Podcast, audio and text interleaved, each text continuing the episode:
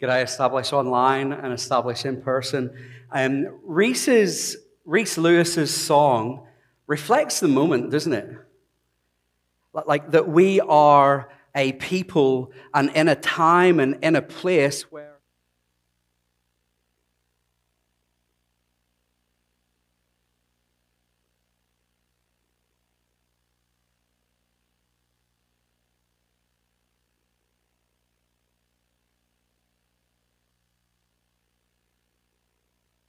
be one that would bring about a better tomorrow. We just don't always know where to look. But I don't think this song is actually a song that's just for the moment, right? I actually think that this song is one that has reflected the heart and the experience of humanity the whole way down through the ages as we wrestle with the darkness, death, and destruction, and just the disappointment at times when it comes to living in this world. An experience that from the beginning of time has meant that we have been dissatisfied and also then at the same time dreaming of something better at Establish, we love uh, the Word of God and we love teaching from it.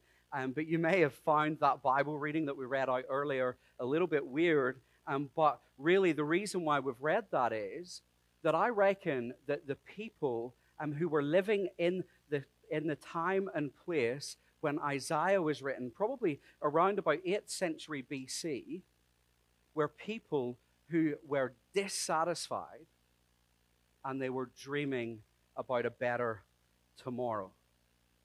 And I reckon that if we work out how to understand that and how to get alongside their story and their song and see what it is or who it is that they were hoping for, that that will actually be something that brings you hope in this Advent series. Doesn't matter if you're here and you're 12 years of age or 120. I don't think we've got any 120 year olds um, even tuning in on Facebook.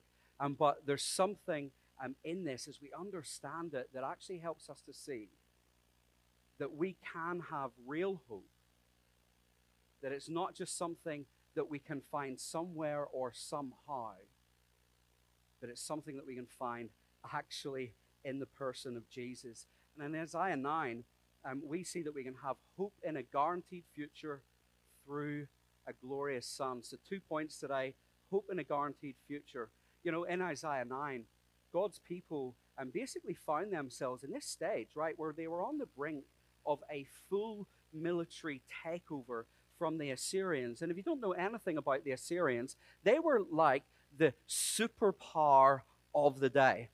If they wanted to take somewhere over, they just went, We're going there. And they rolled over the top of everybody and they just took it because they were so strong and powerful.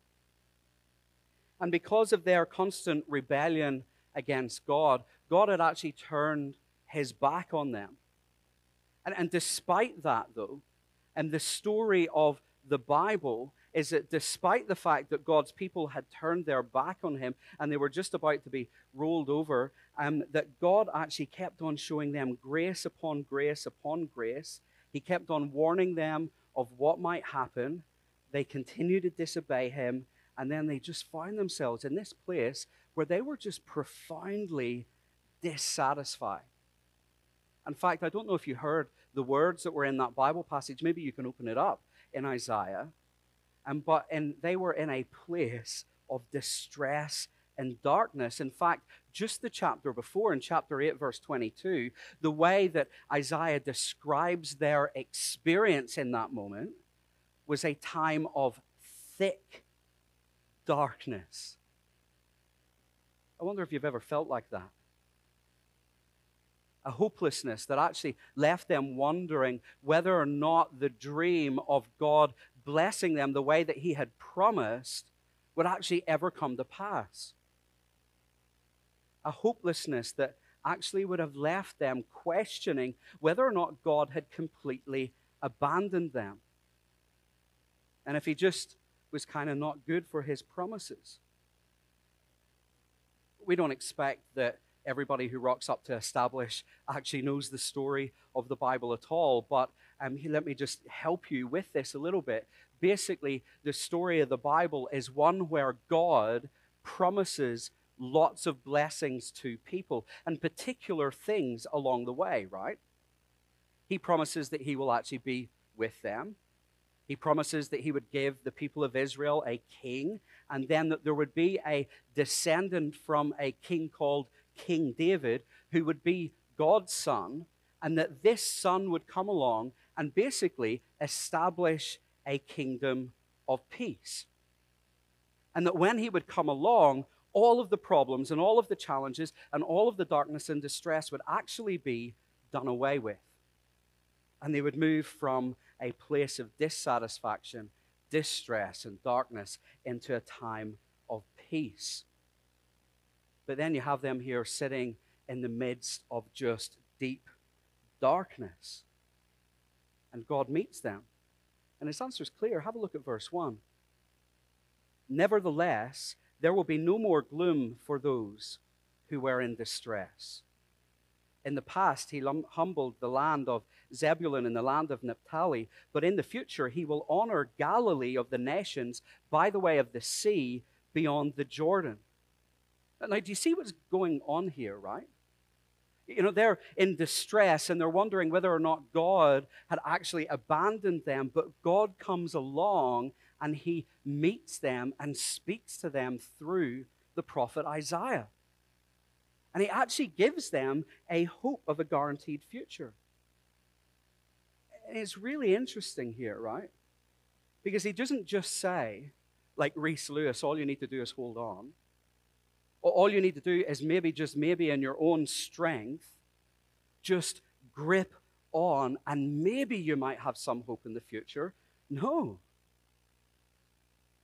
The hope that he's talking about here is something that is guaranteed. It's a hope that would bring them no more gloom. It's a future where their land would not be humbled, which is actually nearly just like a euphemism for crushed, but honored a hope that turns darkness into light, that brings blessing and rejoicing, uh, the kind of hope that rescues people from slavery, a hope in the future that is surprisingly spoken in the present tense. Now, if you open up your Bible, you, you'll see this very, very clearly. You know, it's future honoring this promise that God gives his people. But when you look at it in verse 2, you see that it's spoken in the present tense. You see, people are walking in darkness. They have seen a great light. A light has dawned. Now, why do you think that might be written in the present? Don't worry, this isn't a grammar English lesson. I wouldn't be the person to give it to you anyway because I'm Irish. But um, here's the reason why it's written in that way it's that where this might be talking about a future promise. It's written in the present because it's as good as done. You see, what's the result of God speaking in the Bible? Do you know? When God speaks, stuff happens, doesn't it?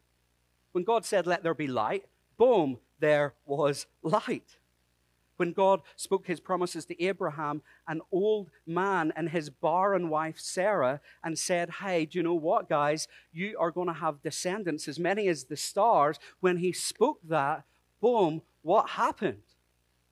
Well, for sure, you know, they had to trust in him and certain things had to happen and whatever sarah's womb that was barren needed to open up at the age of 96 or whatever, it, whatever she was but you get the picture right God speaks, and it happens. I will rescue you out of the land of Egypt. Boom, Moses takes God's people out of Egypt under the slavery of one of the biggest superpowers, the biggest superpower of the day, and he rescues them from that. And even the Red Sea doesn't get in the way. You get it? When God speaks, stuff happens. So much so that even though this is a future hope for God's people, it's a guaranteed future hope. God hasn't abandoned them.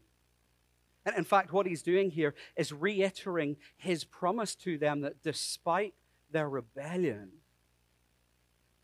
God would still bless them. God would still bring about this hope that they were looking for. But note that this hope, right, isn't necessarily just in the future deliverance where God will come in and shatter the yoke of the Assyrians. It's actually so much bigger than that. And that's one of the challenges for us, isn't it? When we're sitting in our own darkness and distress and despair, is that we often kind of look and, and, and see that maybe what we're looking at is something that we want God to fix just in our own sphere. And we fail to see that where God cares for us in those moments, that there's actually also much bigger things that are going on and much bigger promises in His sovereignty that He is playing out. But it's so much bigger than that as well. Because you see, this promise of a guaranteed future is something that comes through a glorious Son. And, and this Son, who we know obviously as Jesus, because we're talking about Christmas and whatever here, um, but this Son that they're hoping for will be someone who will bring about justice and righteousness, not just for people's individual distress and darkness, although he will do that, but actually that he will bring about justice and righteousness for all people forever. Did you see that in verse 7? But the thing is, if he's going to do something quite as massive as that, then he needs to not just be any old son. He needs to be a glorious son that's actually been given to him, but given to us by God himself. If he's actually going to be someone who brings justice and righteousness into this world forever, then he needs to be the kind of son that can shine light into darkness. Not just the darkness caused by the Egyptians or the Assyrians or whoever it might be, but actually the darkness that's caused by a much bigger enemy that we read about in the story of the Bible the enemy of death and sin. Because you see, I don't know if you know this or not, but one of the reasons why Reese Lewis's song really echoes a song of humanity down through the ages is because um, actually of this thing that the Bible calls sin. Where we as a people have turned our back on a God who brings light and love and life to this world. And as a result of us kind of going our own way, we walk into darkness. And, and there's something about this thing that the Bible calls sin that taints all of our human experience in such a way that means that we often sit at the receiving end of suffering and darkness and also at the giving end. And because we ultimately rebelled against our Creator God, our experience is one where we experience darkness, dissatisfaction, distress times where we just do not know where to go, times of hopelessness. And, and the thing is, God promises here in the midst of this for these people, regardless of the rebellion that has gone along, He actually promises hope in the midst of that. But it's a hope that doesn't just deal with their present plight, it's a hope that actually deals with their future plight. It deals with so much more than just that. And this is why he'll be a glorious son, right? And he'll have a glorious name. He will be a wonderful counselor, a mighty God, an everlasting Father, Prince of Peace. And, and his name tells us more about what we ought to expect of this son, right? He will be a son who has wisdom from heaven, a wisdom that will actually lead to peace. Not just a peace between people or peace in your heart, as important as that is, but actually peace between God and man. That that fractured relationship will indeed be mended, and the result of that will be no more death, it will result in rejoicing. And this is why um, he will be a son that will have the kind of might, and needs to be the son that can have the kind of might to bring about such a glorious future. Because that's what we want, isn't it?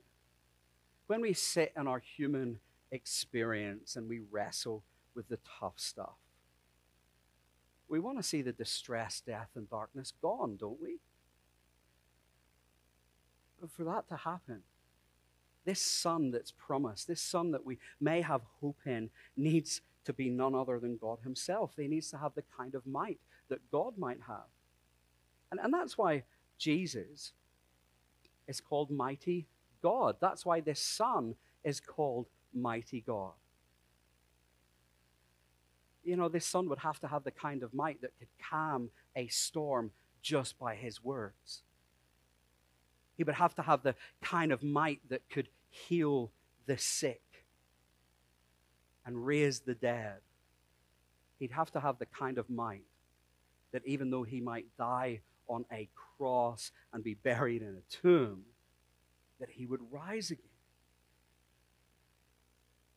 He will be the prince, you see, who will multiply and, and who will rule and who will see his kingdom extend to every tribe, every tongue, every nation. And if he's going to do that, and he needs to be a pretty glorious son, doesn't he?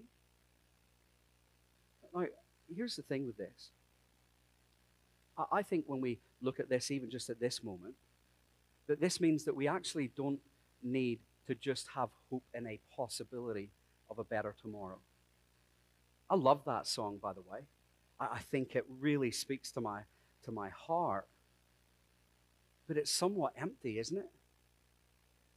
Just this flimsy, weak hope that we might have that maybe, just maybe, tomorrow might be better. But that's not the kind of hope that's being talked about here. Because you see, the hope that's being talked about here is one that is firmly built on the mighty God, on Jesus. And that means that you can build your life on that hope, whatever it is that you're going through today. Now, how can I say that? And how can I say that it's Jesus from this? Well, you know, I mean, if you've been around Christmas any length of time, you might know. Um, but if you turn in your Bibles to Luke chapter 1, in verse 28, and where we get the doctor Luke, one of the disciples, he comes along and he uh, writes an orderly account of a child who would be basically born, and that that child would be born to a mother named Mary. And this is what it says Greetings, favored woman. The Lord is with you. But she was deeply troubled by this statement, wondering what kind of greeting this could be. Then the angel told her, Do not be afraid, Mary, if you have found favor with God. Now listen, you will conceive and give birth to a son, and you will name him Jesus. He will be, listen to these words, great, and will be called the Son of the Most High. And the Lord God will give him the throne of his father David and he will reign over the house of Jacob forever, and his kingdom will have no end. Now, Gabriel here doesn't use the names found in Isaiah word for word, and that's because actually Jesus has got many names in the Bible and is referred to in many different ways. But do you see the connection here between Luke and Isaiah 9? Particularly in verse 7. Have a listen. Of the greatness of his government and peace, there will be no end this is talking about the Son, right? He will reign on David's throne and over his kingdom, establishing and upholding it with justice and righteousness from that time on and forever. Like, why else did the birth of a boy back in Nazareth, like a, just a tumble town, a deadbeat kind of place, according to the Bible, how come the birth of a son there in that place over 2,000 years ago turned all of history on its head?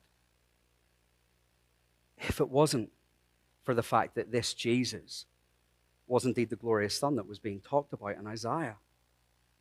Why else did the message of the birth of a child actually continue to enlarge and multiply and spread in such a way that people came from all over to see a baby? I mean, babies are cute, but it has to be something more, right? It has to be that this child was the one who would bring light to the world. The light had dawned. And, and as a result of the coming of Jesus, darkness had started to recede into the background. And, and those are claims, actually, that, by the way, Jesus made himself. And when he gets a little bit older, he didn't speak as a baby. He did all of the same things that babies do, right? But in John chapter 8, verse 12, um, he says basically that the light, that he was the light of the world, and that whoever walks with him will not walk in darkness, but in the light of life. What a great promise. Now, had God abandoned his people? Had he forgotten his promises to the, the people way back here in, in Isaiah? No. And, and the birth of Jesus of Nazareth over 2,000 years ago shows us that God actually remembered and kept his promise. Now, why should you care about that? Why should I care about that? Why should we care about that if we're tuning in online? What's that actually got to do with us? Well, here I just want to give you a few things um, that I think is important for us.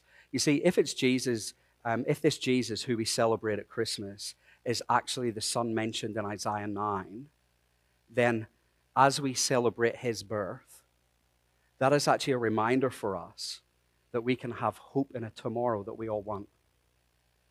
And that we can actually have real hope. Hope in a future where there is no more darkness, distress, death. A future where there will be no more tears, no more depression, no more violence against women, no more pain, no more segregation, no more sidelining, no more injustice, no more slavery, no more death. But instead, we can have confidence in a hope of a world where there will be righteousness and rejoicing forever with God.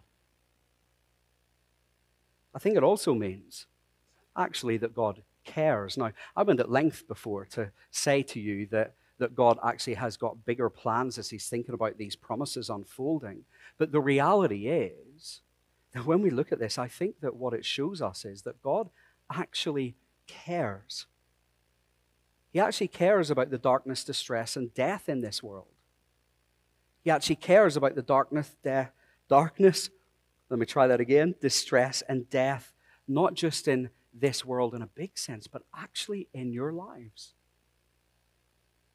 And, and I think Reese in that song really helps us to enter into um, the, just the disappointment that that can be for us.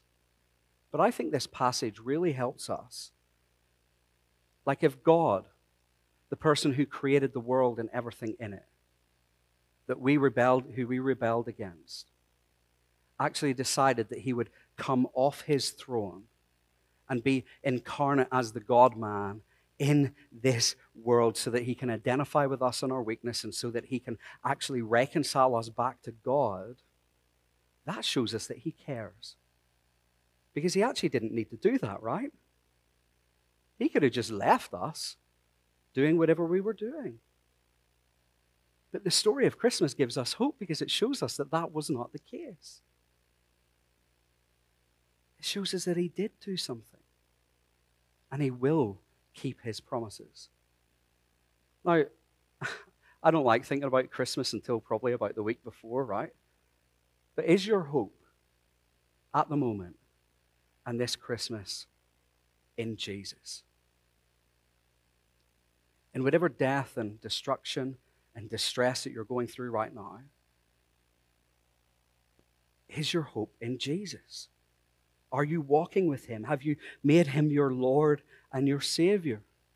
And, and if you haven't, then I actually want to invite you to accept the greatest gift that you can ever accept this Christmas and accept Jesus. Find true hope in Him. Don't keep searching for something or somehow that maybe tomorrow there might be hope. Find it in the person of Jesus. Third thing, um, if you trust in Jesus, right, and He is your Lord and your Savior, then that actually means that He is the Prince of Peace for you. And we're going to look at this a little bit more tomorrow. And but that means that he has actually reconciled you to God the Father. And that means that you no longer need to have the fear that we might have around that relationship because that is something that is secure. And if He has brought you into relationship with Him as a Christian, what that means is that you can be confident that He will see you through to the end. You're going to have real hope in a real future. And we're going to look at that more tomorrow. Fourthly, I've got five things. There's two more to go um, his incarnation, which is basically just a big word to say that God became man, actually also means for us, right? I think, that you can trust him in whatever it is that you're going through today, whatever it is that you're walking through. No matter how hard it is, that one day he will actually bring you ultimate rest, ultimate peace, ultimate hope, ultimate relationship. And we need that today, don't we? So, as we sit in this Advent period where we remember the anticipation of the hope, right, that's found in Jesus, and we sit in the reality of the fact that we're not going to see that come to full fruition until he returns, let me encourage you to maybe just pray one simple prayer every day for the next Advent period. Rather than eating a chocolate, or maybe when you're eating a chocolate, give thanks to God for the chocolate and pray this, right? Here it is. Thank you, God, that you give me real hope in your Son. Help me in the challenge and darkness to keep trusting you. It doesn't take long, but I reckon if we pray that every day, we're going to see and believe and feel that hope all the more because it's true. Last thing, and this is something that we easily miss, right? And what will happen to the kingdom of this son that is talked about here? Well, you'll see in verse 3 that the kingdom of this son will continue to be enlarged and will continue to multiply. In other words, from his coming until his return, his kingdom will keep on expanding. Or the way that Isaiah puts it is that his government will continue to grow which really means that what will happen is, as he bring, brings about this glorious future, is that more and more people will come to know him as their king. As more and more people put their trust in him. So, just like we see in the book of Acts, God's kingdom multiplies and it grows and it grows and it grows. In fact, right? It's multiplied even to Australia. But it's going to keep on multiplying. Have a look at 1 Peter or 2 Peter 3. Because you see, Peter actually tells us that this kingdom of Jesus, in many ways, will keep on multiplying until he returns. In fact, the thing that he does say is that one of the reasons why Jesus is withholding his return is so that he might be patient with us, so that more people might repent and turn around and put their trust in God. In other words, we're sitting in a moment where we can be confident of the hope that God brings, that until He returns, His kingdom is going to keep on multiplying. More people are going to keep on putting their trust in Him. His church is going to keep on spreading, even amongst the hardest people that you might consider that it might even spread to your friends, your family, your work colleagues, your enemies. In fact, at the moment, this Christmas, people are yearning, right, for hope. I don't know what your Facebook feed looks like, but that's what mine looks like. They're crying out for real hope. And I think they're crying out for real hope in a way that hasn't really happened in Australia for a long time actually seeing that a lot of the hopes that they had before have been shattered. Now, we've mentioned this a few times, but I want to just finish with giving you a couple of key statistics from a bit of research that has come out recently that I hope will give you hope that God's kingdom will continue to spread even here, right? Now, according to a study carried out by um, Mark McCrindle um, called Australia's Changing Spiritual Climate, right? And what they're seeing is that even though Australia, in many ways, is becoming more secular, in other words, people saying that they are of no religion or not influenced by it, that COVID has changed something. right? According to the study, and if we can get this um, up on the screen, since COVID, during the pandemic, almost half of Australians have thought more about the meaning of life or their own mortality. A third of Australians have thought more about God, while like three in ten have actually prayed more. That's something we're seeing in the UK, that's something we're seeing in America. More people have been thinking about the meaning of life, God, and even reading the Bible. And it's no surprise then, right, that this has changed. And, and this is a direct quote. We just have the next one up, Tim. Two thirds of Australians are likely to attend a church service either online or in person if personally invited by a friend or a family member. That's something that's changed. Three in ten Australians are extremely likely or very likely to attend church, a church service online or in person if they were invited by a family member, 31% and 33% respectively.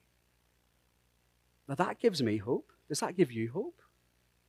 I mean, statistics don't give us hope in and of themselves, but against the backdrop of this truth that we have, where we can have hope in Jesus, that ought to give us hope that God's promises will continue. You know, last week I shared with you guys that I think what we needed at the moment as a church was, one, was a, a moment where we were sitting in the middle of the tough. And that what we needed to do was trust that God will continue to build his church. But I also said that the way that he would do that was through his spirit filled people, right? Through us. And I actually also think there's a second part of that message that I communicated last week, and it's this I think God is giving us, in the midst of the challenge, in the midst of the, the weird of regathering back together again, I think He has given us, not just established church, but the church in Australia, the church in the Shire, a great opportunity here to hold out the hope of Jesus to a world that desperately needs it, to a country that's desperately changing, to a country that can only sing Reese Lewis's song and not the song of Jesus. And you have that hope. You can share that hope. And I want to encourage you that maybe to just start praying for your mates again if you've dropped that off. Have a crack at inviting some of your mates that maybe you've invited a hundred times before because who knows? They may be one of those 33%. Even invite them along to our Christmas gathering not so that we can beef up numbers, not so that we can give ourselves a pat on the back, but because if you have hope in Jesus, you have got hope for the world. You have got hope for your friends, hope for your family, hope for your community, hope for your school. All because we can have a guaranteed hope in this person, Jesus. I'm going to pray. Um, Father God, I thank you um, so much that we can look at even kind of quite strange and complex uh, parts of the Bible, like the book of Isaiah, and see how it relates to our experience. Holy Spirit, I pray um, that you wouldn't just um, give us information today, that we wouldn't just hear sound bites, but that you would work your truth deep into our hearts in such a way that brings about transformation. Holy Spirit, would you give um, those today who are in deep distress hope? Would you help them to see that because you've kept your promises from the beginning, and um, you will keep on keeping your promises until the end? Would you give them hope in your Son Jesus? And I pray, Lord, that as we do that and as we live out the hope that we have as a community, that that might be something that may transform the people around us, the communities around us, and indeed this entire nation. And we know, Lord, that we can trust you, that your kingdom will keep on building and keep on building. And we thank you for that. Amen.